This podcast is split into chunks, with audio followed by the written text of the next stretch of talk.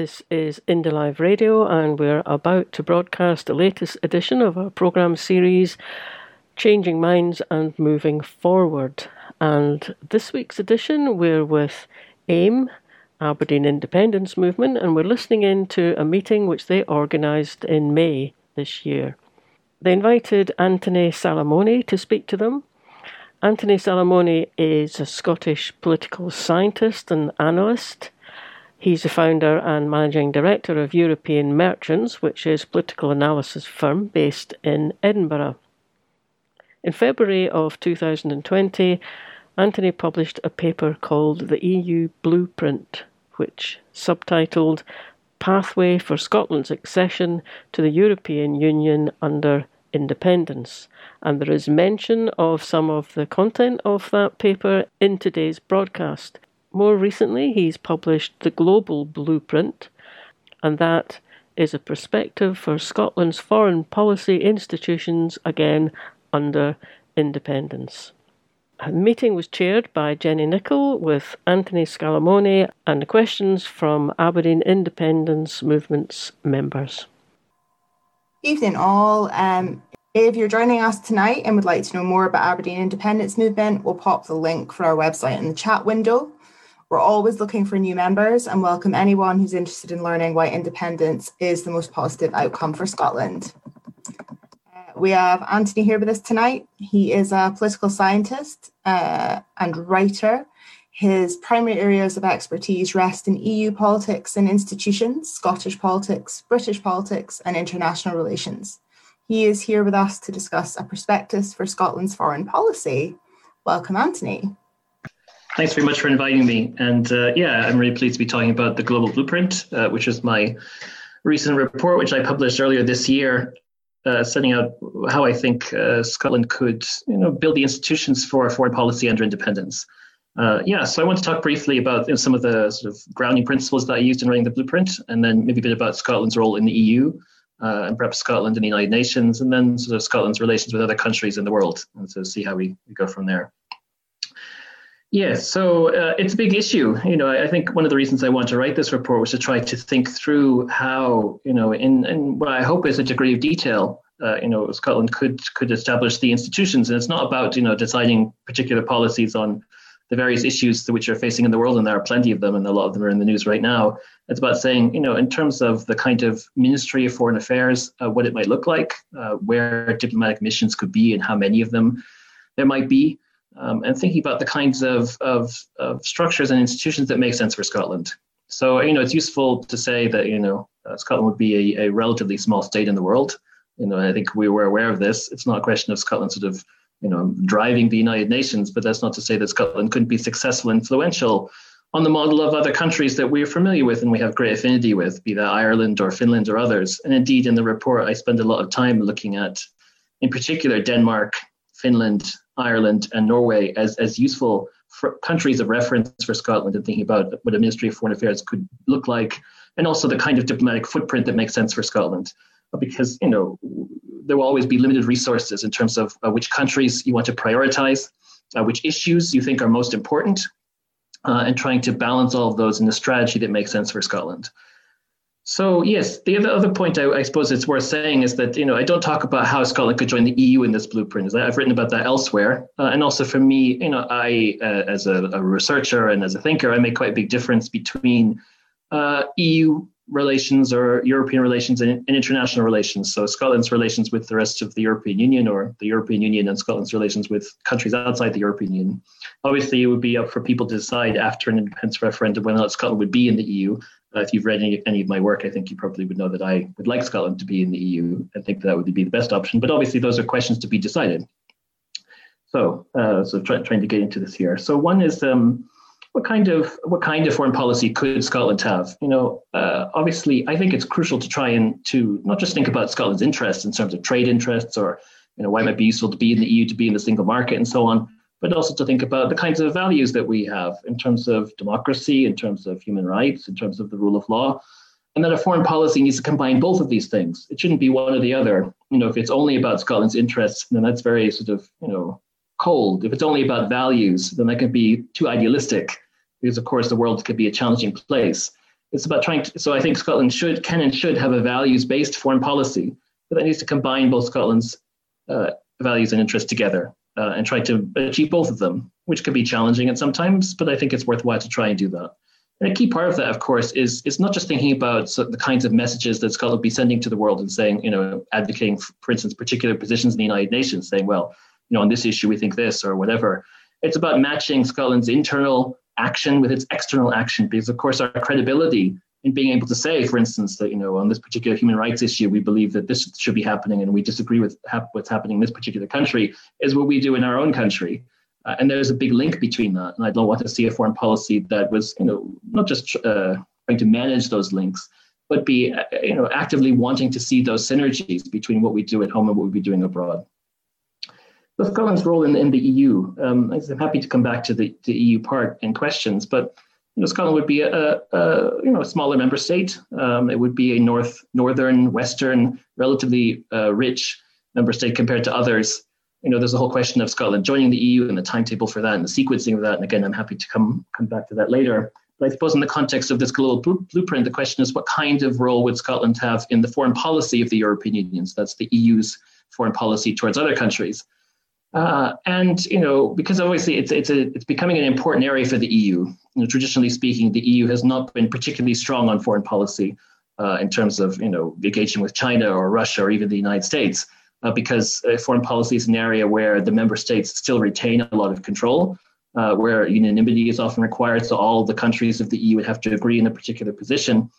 Uh, and they have different views. So, for instance, if you take Russia, you know, so some, some states like Poland and the Baltics, you know, obviously are very concerned about security issues. Countries like Germany and Italy are often, you know, sometimes divided, but focus more on trade issues and, so on. And other countries like Ireland are, you know, perhaps somewhat removed from these issues, but recognize the consequences for the other member states. So yes, it's, it's it's an area where there's a lot of division, and sometimes the EU can look weaker because it can't agree on a position, a stronger position, in good time. By the, the time the EU has decided on something, sort of the issue is kind of over. Uh, but the EU is aware of that and is working to try to, you know, en- enhance its profile in the world beyond the traditional areas we think of in the EU, which is often huge global ramifications, even though they're ostensibly just internal EU policies. So how would Scotland be fitting into all of that? I think that's quite crucial. I suppose we would say, you know, what, what, what could Scotland bring to EU foreign policy that was unique, either in its relationships with particular countries, which might be useful to the EU. So I'm not, I'm not sure what the answers to these questions are, by the way, but I can imagine, for instance, the bilateral relationship between Scotland and Canada could be quite close, and that might be useful to the EU because obviously the EU-Canada bilateral relation is, relationship is one which is important to both sides. And the other is what kind of expertise on particular issues would Scotland bring to the table that might be useful to the EU in particular foreign policy questions.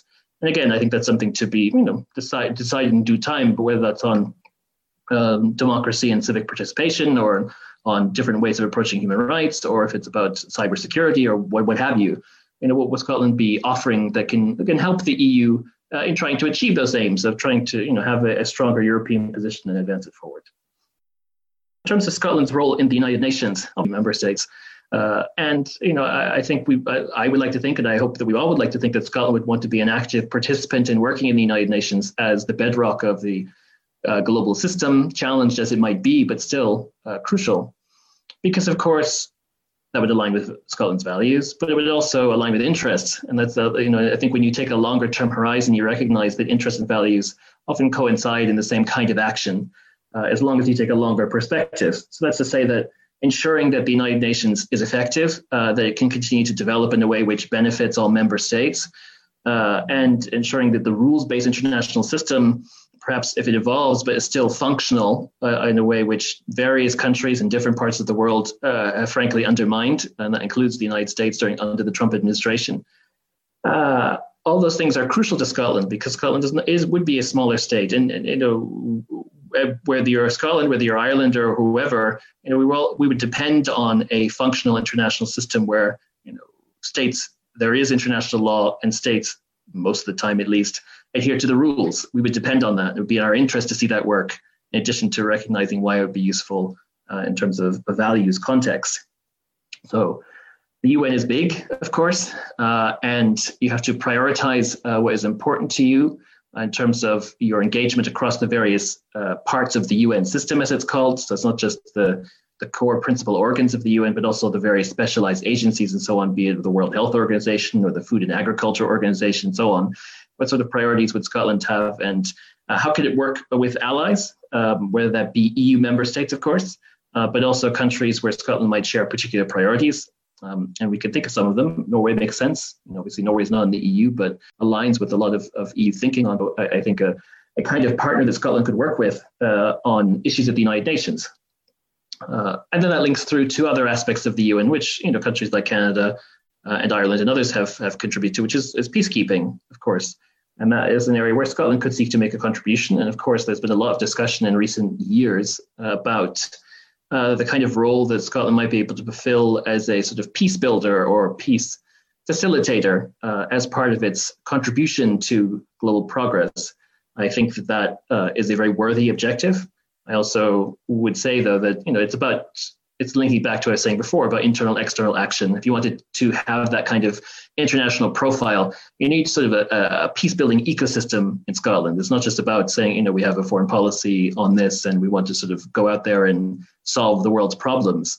Uh, it's about creating a, networks of you know, relationships with countries through the UN system. Uh, it's about sort of sort of the research and academic expertise building, about engaging different parts of Scottish civil society, about ensuring, ensuring that sort of that peacemaking wasn't just about what you're doing abroad, but also what about peacemaking here in Scotland too. So uh, you know, linking all of that together, I suppose, uh, and then you know through the United Nations. I, I touched on it in the blueprint, and I wrote about it separately about the prospects of Scotland one day being a, per, a non-permanent member of the Security Council. I think that's certainly a feasible objective. Um, obviously, uh, that takes a bit of time. You need so normally need to announce that you're running for that about 10 to 15 years before the actual election takes place. Uh, so you, you, know Scotland would need to be established at the UN first, and then obviously over a period of time, uh, having sort of won allies uh, across the various groupings in the UN to you know announce a candidature and work on it for multiple years, uh, and then hopefully see it realized. Uh, so a longer term objective, perhaps. and then on sort of Scotland's relationship with, with different countries in the world, you know, besides the international organizations. And obviously, we have links, ancient links with with countries in Europe and beyond. Uh, but it would be different under independence because you know we would be engaging as as states, uh, and Scotland would be responsible for its own foreign policy in its own right. So you know, obviously, um, this question of Scotland's relationship with, with EU member states uh, and you know, Ireland has a policy of having an, an, embassy in every EU member state. I think that's something that makes sense for Scotland too, because it demonstrates that you, you take your relationship with that country seriously, whether it be Germany or whether it be Slovenia. Uh, that being said, uh, you know, if you're a smaller country, you do need to prioritize your uh, bilateral relationships. So I think it would be absolutely crucial for Scotland to invest in its relationship with, with France and with Germany.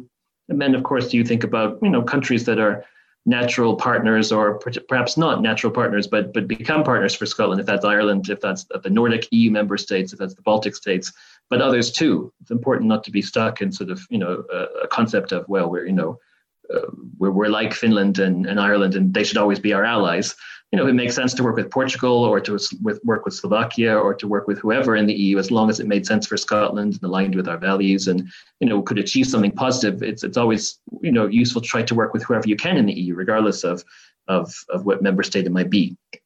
Um, but then, of course, there's relationships with, with other countries. Uh, the United States is, is still you know, occupies uh, such an important role in the world. And of course, Scotland has a, a long-standing relationship with the United States. That is one where I imagine there would be a lot of investment. You know, uh, mm, different countries that I mentioned at the start have, have different approaches in terms of how many uh, consulates, for instance, they have in the United States. But I can imagine Scotland having quite a few, on the order of six or so. Uh, which would be a substantial investment, but it's a question of you know trying to link uh, with the the large Scottish diaspora in the United States, uh, and I mean broadly defined, not just people who have Scottish ancestry per se, but anyone who has an affinity with Scotland.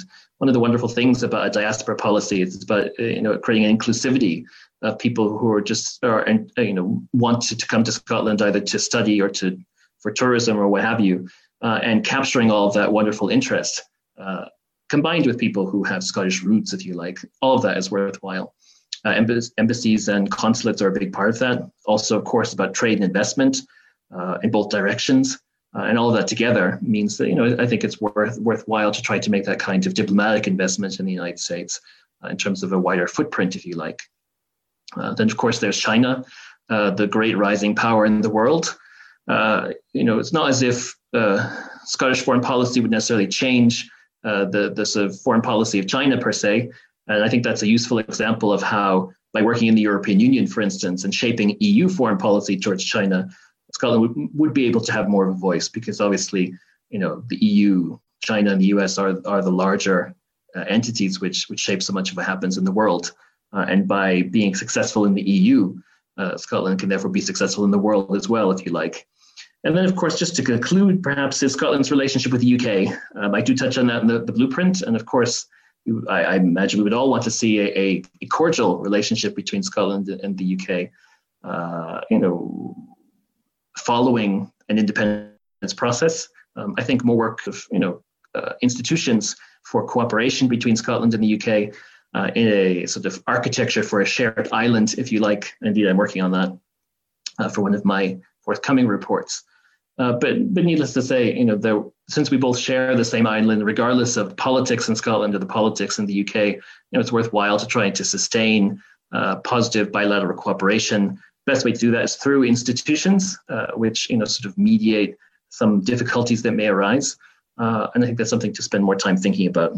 So just to conclude, you know, uh, I'm very confident that an independent state, Scotland could be successful and influential in the world for its size and position. I think working in the European Union and working through the United Nations will be core parts of that.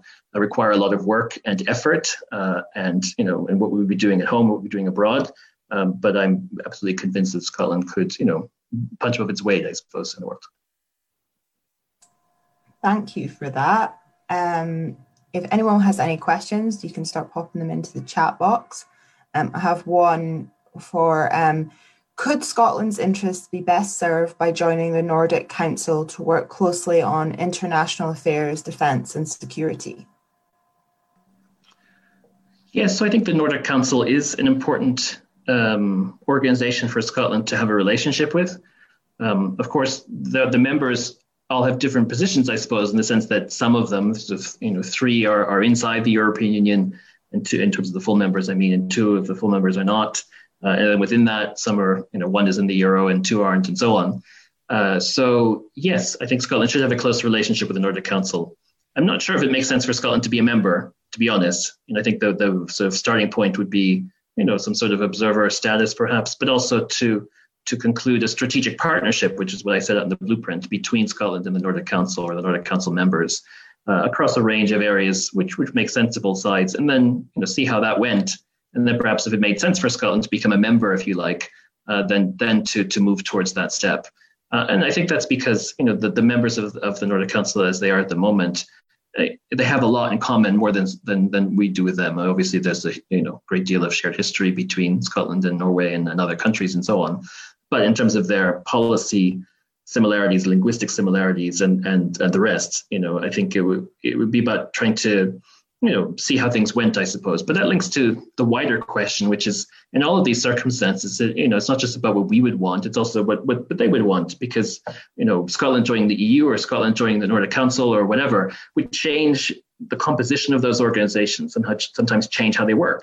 And i think it would be important for us to to recognize that we would that we would be causing that change and to you know to listen and to see you know what, what other members think about those things and, and make sure that we you know take that on board and decide what we would do. Thank you for that. Um, can you give us a timeline for scotland joining the eu and the main steps in that timeline? I can, yes, because uh, prior to the Global Blueprint, I wrote the EU Blueprint, which is a rather long report on how Scotland could join the EU. Uh, and you know the, the shorter version is that it would probably take Scotland between four to five years to join the EU from the point of application to the point of accession. So there's a lot to say beyond that. First of all, that that is not long, as is sometimes portrayed. That was quite a fast process. Uh, and if it took four years for Scotland to join the EU, it would demonstrate they were very well prepared. Uh, also, uh, you know, I would very much hope that uh, prior to that accession process beginning, that Scotland and the EU would be able to come to a pre-accession, so a pre-membership relationship between Scotland and the EU. I, as I've set out through an association agreement, uh, which would provide for you know, our relations with the EU during that period. So it's not as if we would be in a vacuum during those four to five years, for instance, that we would have a relationship with the EU, which I hope would include very good access to the single market and or the customs union. But obviously that depends on what was negotiated between Scotland and the EU and perhaps potentially also the UK if that was taking place during the transition to independence. But anyway, so in the EU blueprint, I set out um, 15 steps as I, I broke the EU accession process down into 15 different steps um, of how you would go. So from day one of sending in the letter to the Council of the European Union saying, hello, we'd like to apply to the EU, through to the day that Scotland joins the EU. Um, there are four main steps within that which take, which take the most amount of time, which I suppose are the ones to, to focus on, perhaps. Uh, the first is the opinion from the European Commission. So after, after Scotland applies to join the EU, the, the Council will ask the Commission to prepare an opinion, it's called the avis, on how ready Scotland is uh, at that particular time uh, in, in respect of meeting the, the, the, famous Copenhagen criteria, these three main criteria for joining the EU.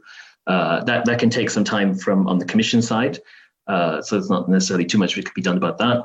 Uh, the next process, uh, step in the process, which takes a lot of time, is the screening process. So, you know, after the council has received that report from the commission and, and says, yes, we want to begin negotiations with Scotland on joining the EU, the commission will screen Scottish laws and policies. So it will it will study uh, everything that we have in terms of our legislation and our policy practice and so on to determine to what extent that matches with the EU acquis communautaire, which is the EU's bodies of rules and regulations, which every member state has to meet, and you have to meet in order to join the EU.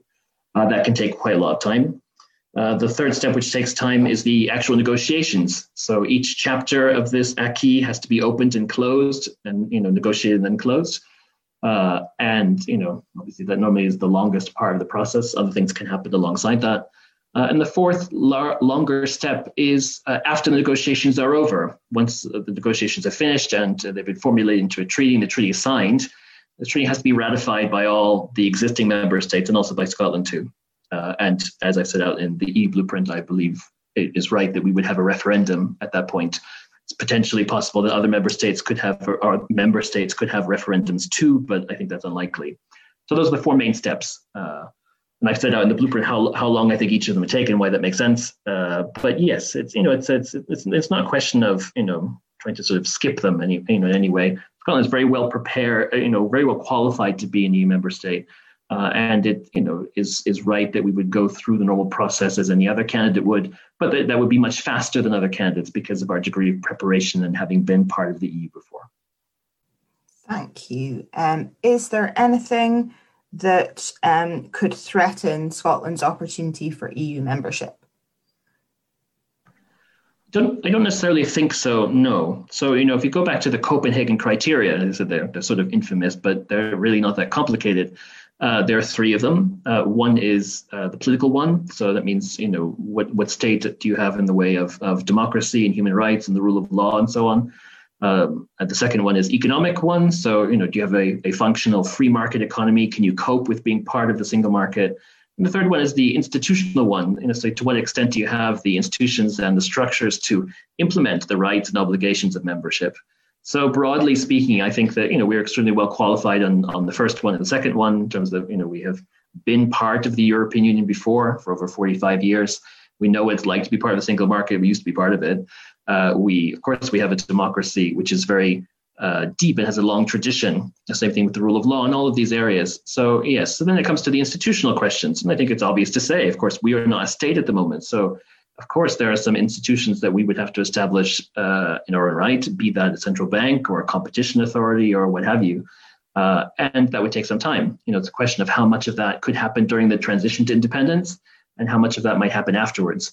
Uh, and I suppose that's not an area where I, I would consider a, a, threat in any sense of the word, but that's the area where the most work has to go into, I suppose. Now, of course, there are a number of of of, of a select number of issues which keep coming up over and over again in the, the respective EU membership, and one of them is the so-called Spanish veto. Uh, I'm I'm not concerned about this. You know, obviously, various Spanish various Spanish officials have said at different points that that Spain would not uh, sort of veto Scotland joining the EU, and uh, as they say, as long as it was a constitutional process uh, that Scotland took uh, to, to to become independent, if you like. But I suppose that links to the wider question, which is that in order to join the EU, you need every existing member state to agree. Not just mean agree at the initial stage of, you know, we're going to apply, and every member state says, okay, that sounds great. You know, every single stage of the accession process in terms of what the decisions which are taken in the Council of the EU, which is, you know, all the member states gathered together, uh, requires unanimity. So they all have to agree. So if that's on the major decision like opening the accession negotiations, or that if that's on opening or closing the individual chapters or whatever, at every single point, every member state needs to agree. So, you know, I have I don't anticipate difficulties in that respect, but it, it's always possible that if something, you know, came up between, you know, Scotland and Slovakia or Scotland and Finland, you know, some sort of dispute or something, which again I, I don't anticipate, but could happen. Any country could, you know, say, you know, we have a problem here, uh, and sort of put the brakes on on Scotland's accession process. Again, I don't expect that, but of course, the best way to avoid that happening links back to what I was saying before, which is to have good bilateral relations with every member state, regardless of how big or regardless of how small, from the earliest stage, to try to avoid any problems like that uh, coming up and avoid them having any impact on Scotland's EU accession process. Thank you. Um, other one we've got. Um, what are the benefits of Scotland being outside NATO or neutral like Ireland? Yeah, so I think it's a very important question. I didn't mention it in my my opening remarks just because there's so much, so many things to say. Uh, I think it's it's so first off to, to recognize that you know we are not in the same position as as Ireland. I mean, I suppose it's obvious in the sense that you know we have been part of NATO from the beginning. We are not a neutral state. Uh, we've never been a neutral state, uh, and I think it would be strange for us to try to become one, if you like, uh, because you know, what is neutrality these days? It is less about uh, not being part of military alliances and is more about, you know, what sort of uh, global order do you want to align yourself with, for instance? Because we have to be honest that there are competing systems. You know, there it's not about sort of east or west per se, because of course there are you know plenty of countries in both hemispheres who have different thoughts on what, how the world should be. But for instance, if Scotland were part of the European Union, you know, a core part of the EU is to try to ensure that, you know, the things I mentioned before about the rules-based international system that continues to exist, that doesn't break down. You know, I think it's perfectly clear that, you know, be it China or other other countries in the world uh, would be perfectly content for the rules-based international system to not be as it is at the moment, uh, or to weaken, uh, or to, you know, I wouldn't say dissolve, but certainly something like that. So in that context of, of competition of values, uh, you know, it's it doesn't, in my view, make sense to be neutral because if you want to say we're going to stay out of that, then that's not so great. Um, so I think neutrality is, is outmoded and not, not something that makes sense in the, the, our present world. Um, also, it's worth sort of underlining that you know that Ireland, of course, it, it has its military neutrality and is not in NATO, uh, is not uh, you know depends in some respects on NATO for its defense like it depends on the UK, uh, particularly in terms of uh, air force capacity, which Ireland does not have, uh, which the UK and NATO provided to it uh, on an, an, as needed basis, if you like. So it's, it's, Scotland is not so so Ireland is not completely cut off from NATO anyway. So in that context, I think it's it's you know that that's the kind of context that I I imagine. Uh, also, I suppose worthwhile to think of what are the kind of implications beyond. So, you know, I would start at the beginning. So, what makes sense for Scotland's defence and security interests, you know, as Scotland? We think about that, and then we think about, you know, what makes sense uh, in terms of of our closest allies. And I suppose again, if you were in the EU, you know, the EU. So, what, are, what does it make sense in terms of EU member states? Because it's not about the EU. It's not just being about, you know, part of a, market where you trade with each other and so on. It's about you know, taking other countries seriously. So, for instance, when the Baltic states and, and Poland rather say, you know, we, we, particularly Baltic states, we have an existential fear of Russian aggression, not least considering what happened in Ukraine. Uh, and, you know, being that's extremely important and serious to us. And that's why we're in the EU and that's why we're in NATO. Uh, and, you know, Scotland saying, okay, we we understand that, you know, we, we take that on board, and we're we're not just going to just you know nod our heads and you know say that we we understand your concerns. We're going to actively do something to contribute to that defense of yours because you know we're allies here, uh, and if you know that means being in NATO, for instance, and we're part of that, uh, part of that political and military alliance, then you know that will be part of our contribution. So I think it's something you know uh, this is a debate which will have to be had because there's clearly differences of views within independence movement, perhaps more broadly on whether or not Scotland should be in NATO. but it's, it's, I just think it's worthwhile to take that broader perspective of you know not just about our core defense and security interests on their own, and obviously that should be the first place to start, but also about you know the implications for our closest allies, and then you know what kind of of country we're going to be in the world, I suppose, and trying to you know evaluate all of those different thoughts. Thank you. Um, would sharing embassies with the remainder of the UK be of advantage or disadvantage, noting our inclusive international ideals versus the current hostile attitude of Westminster towards the international community?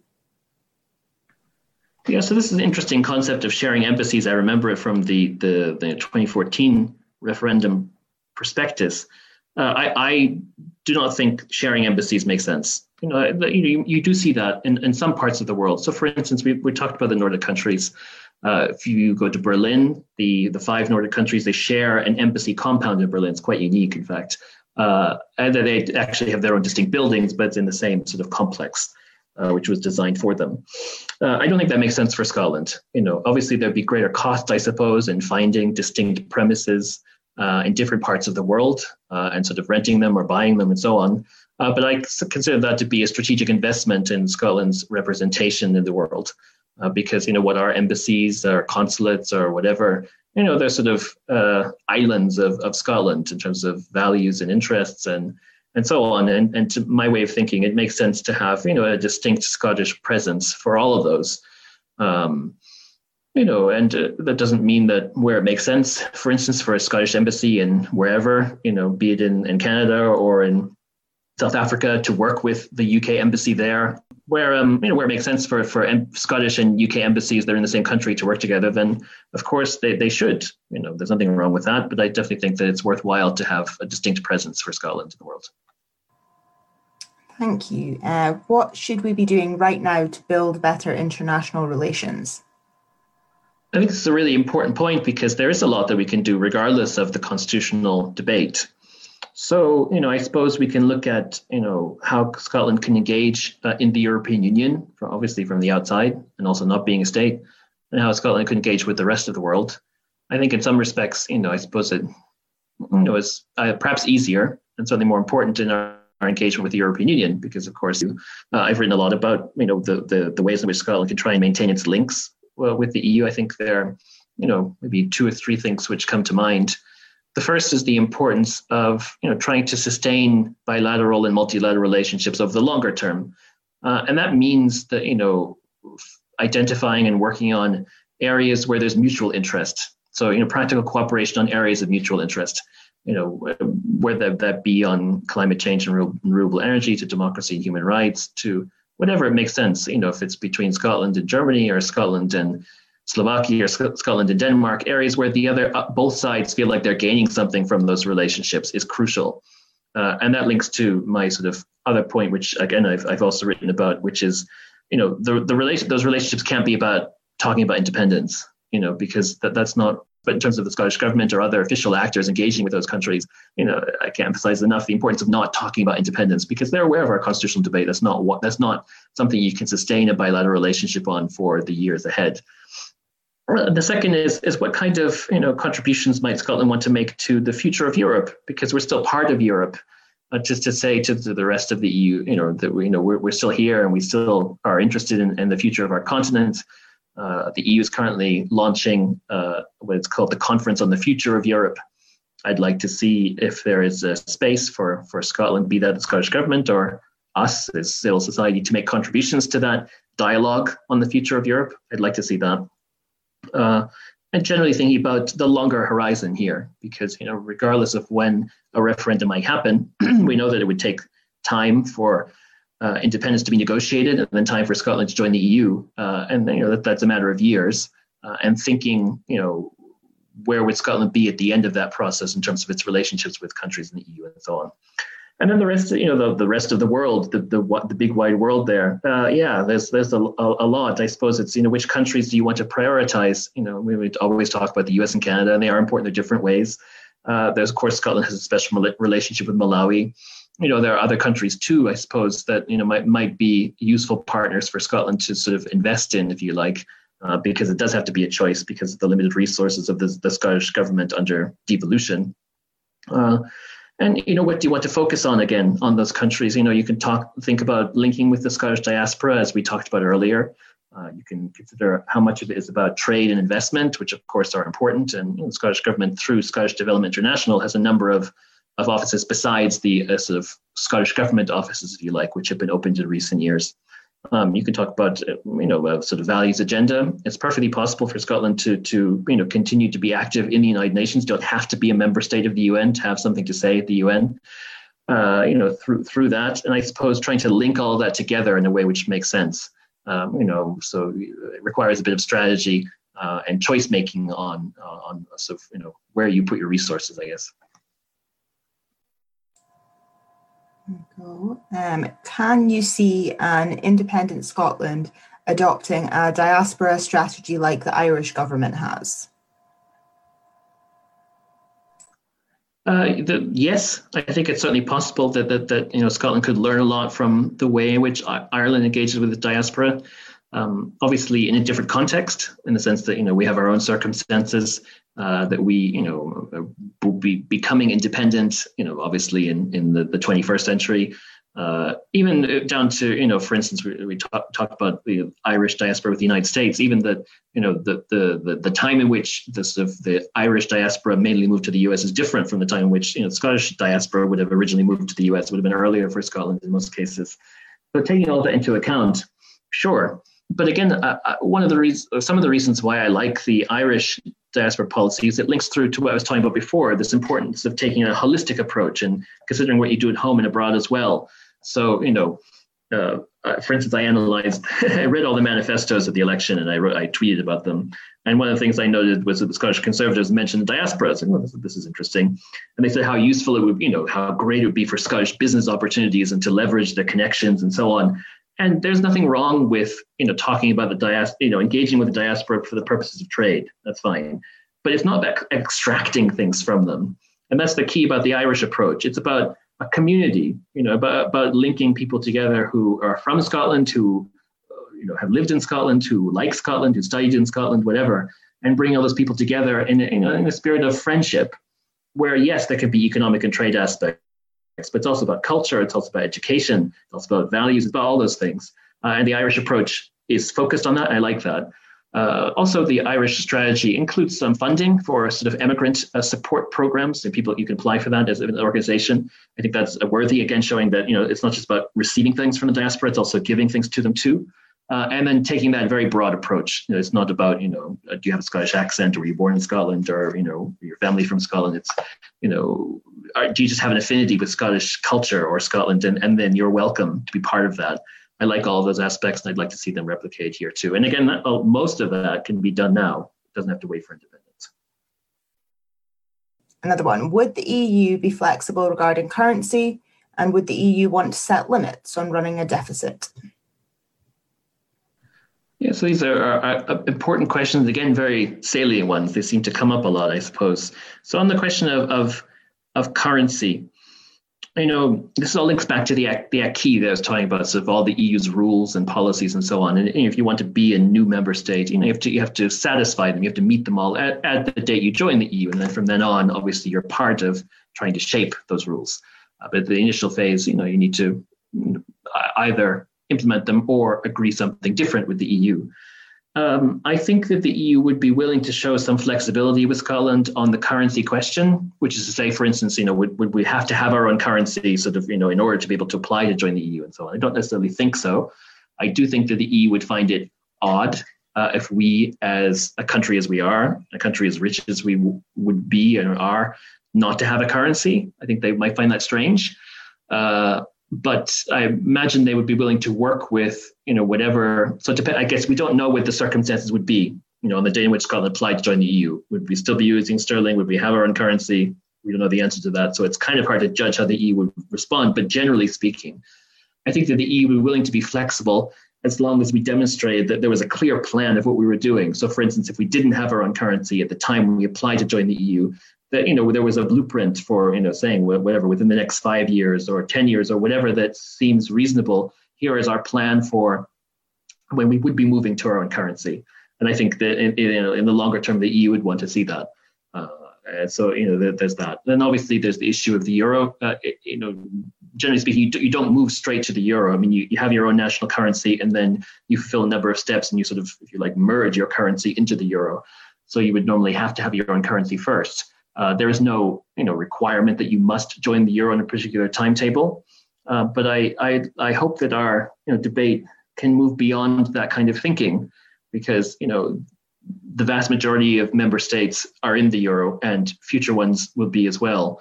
Uh, and there are disadvantages to being in that small group of countries who are not in the euro in terms not just in terms of economics but uh, in terms of your level of, of influence in the EU, because the Eurozone is one of the core aspects of the EU.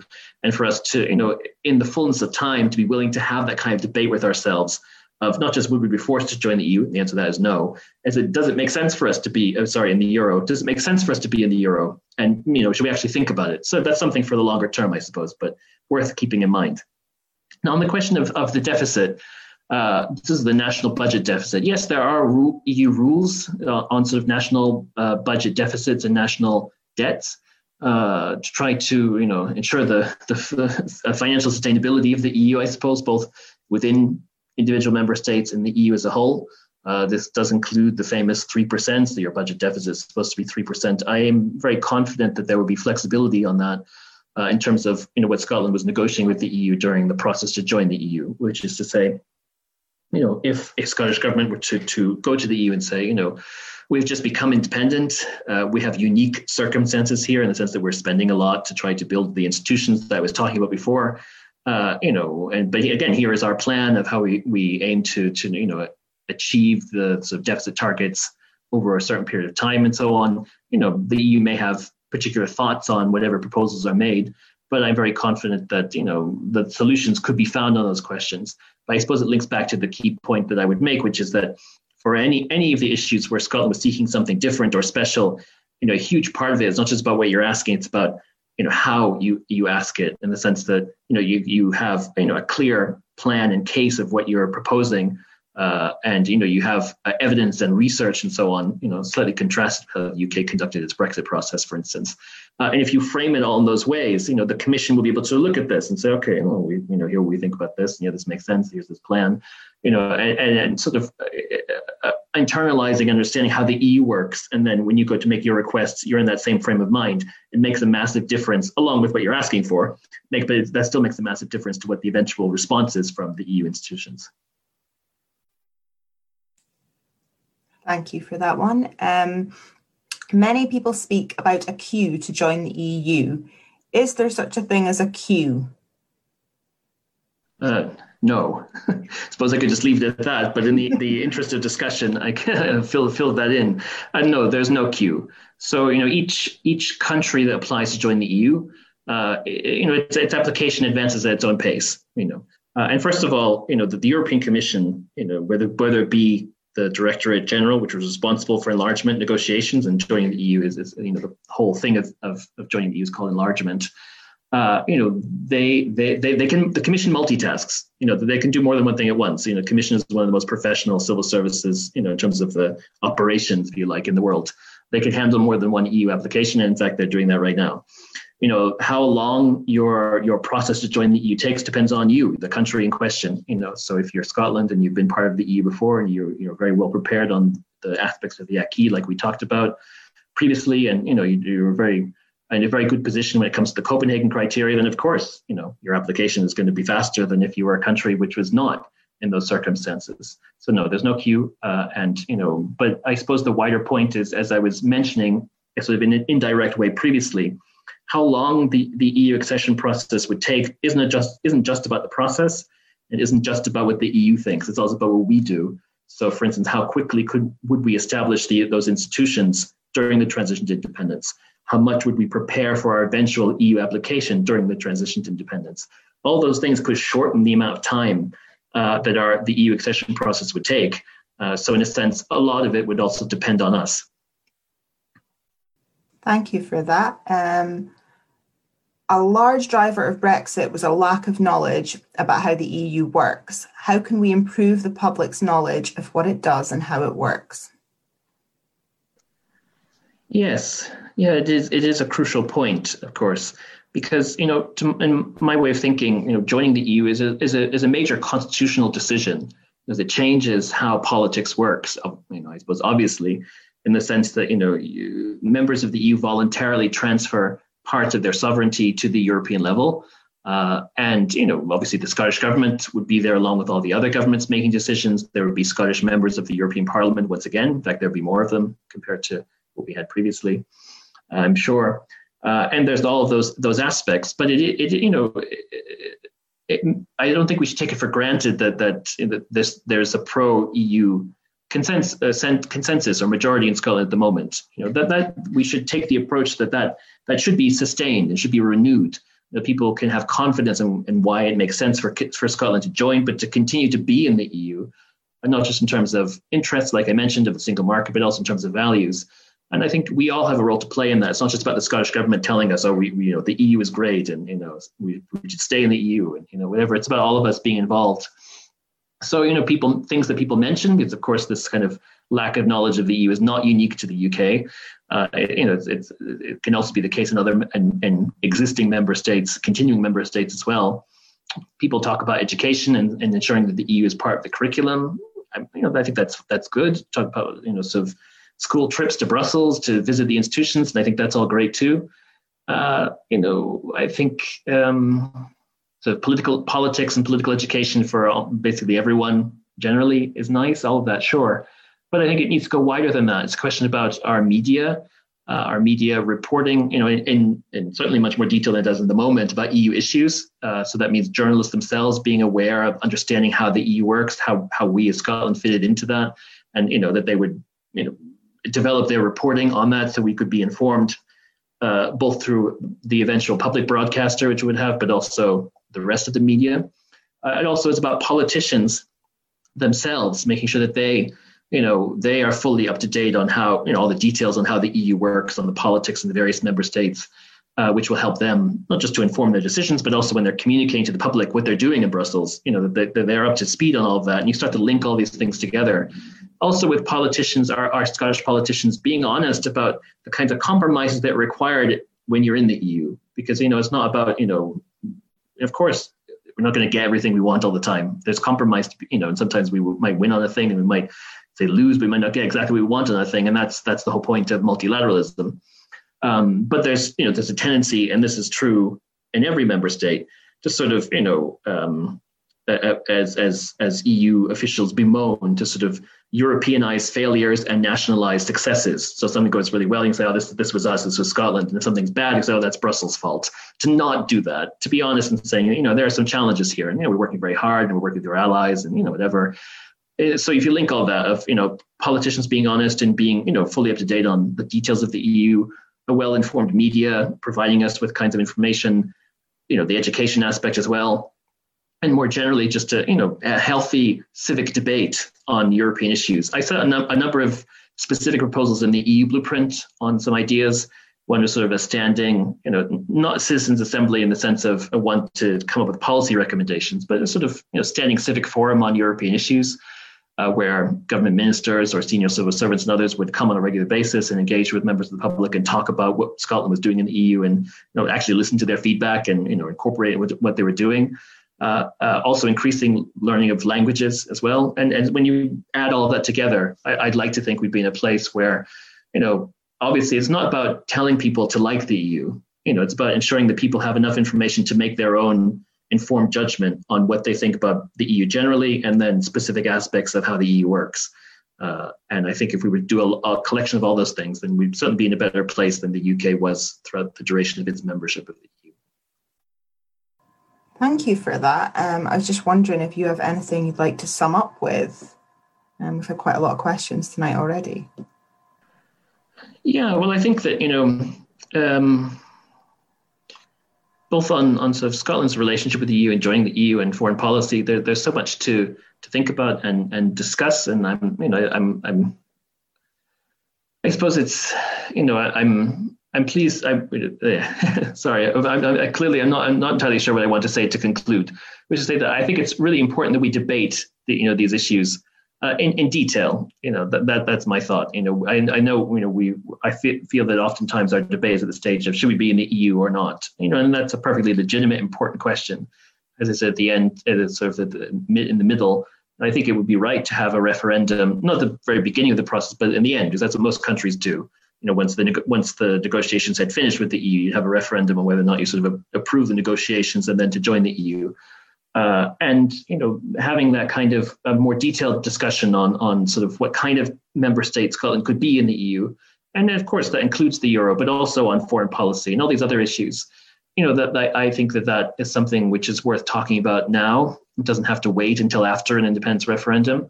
Uh, and you know, of course, um, other people are thinking about this. And Stephen Gethins wrote his his book Nation to Nation. I know he spoke to, uh, at a previous event of yours.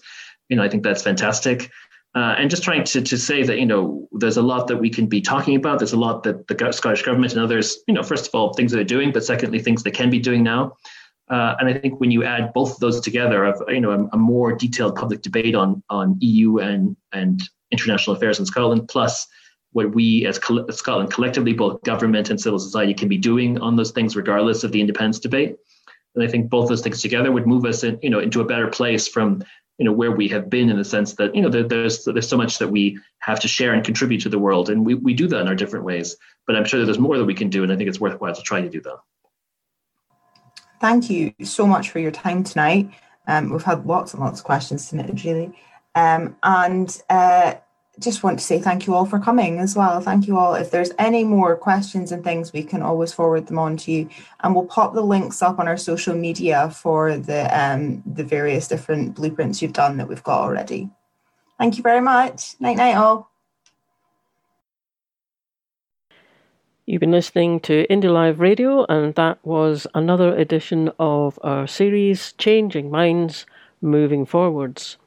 And this week we were with the Aberdeen Independence Movement. The team here at Indie Live Radio just want to say thanks again, folks, up in Aberdeen, for letting us broadcast the meeting. We really appreciate that, and it helps to spread the word about all the pieces we need in place for moving towards independence.